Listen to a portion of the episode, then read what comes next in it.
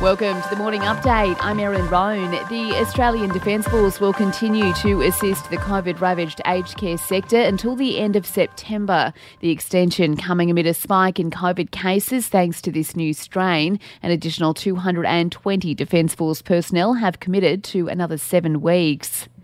A Perth man has been found dead in a drainage ditch in Bali after a scooter crash. There was nothing emergency crews could do when they found twenty-six-year-old Keith Coghlan in North Kuta yesterday morning. Local police are now investigating. Lawmakers are heading to Canberra ahead of the start of a new sitting week. Tomorrow will be mostly ceremonial, with debate on legislation not due to start until next week.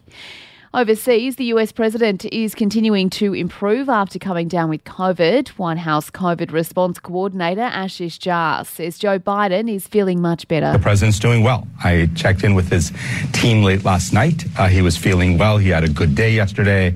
Uh, he's got a viral syndrome, an upper respiratory infection uh, that is, and he's doing just fine.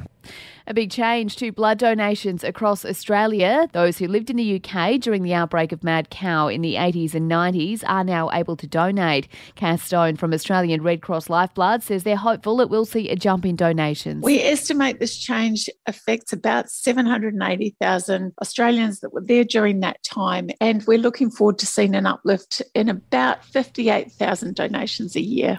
And working remotely may be keeping us safe from COVID, but it's no good for our waistlines. Aussie research shows working from home can lead to weight gain and the increased risk of burnout as the line between work and home is blurred.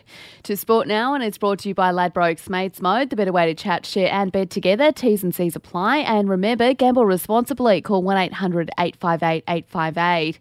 Jonas Vingegaard has taken out the Tour de France, the twenty-five-year-old, the first Danish rider to win since nineteen ninety-six. To N R L, and the Cowboys have snatched a one-point win over the West's Tigers to wrap up the round. The Bulldogs beat the Titans in the earlier match.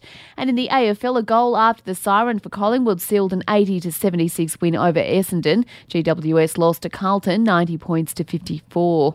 And for even more sports news, make sure you check out the Sports Update. You'll find it wherever you're listening to this show. In entertainment news, there'll no doubt be a lot of muddy tents ditched after Splendour in the Grass wrapped up, the three-day event which has been marred by long queues to check in and to get buses out, finished on a high last night with headliner Tyler, the Creator.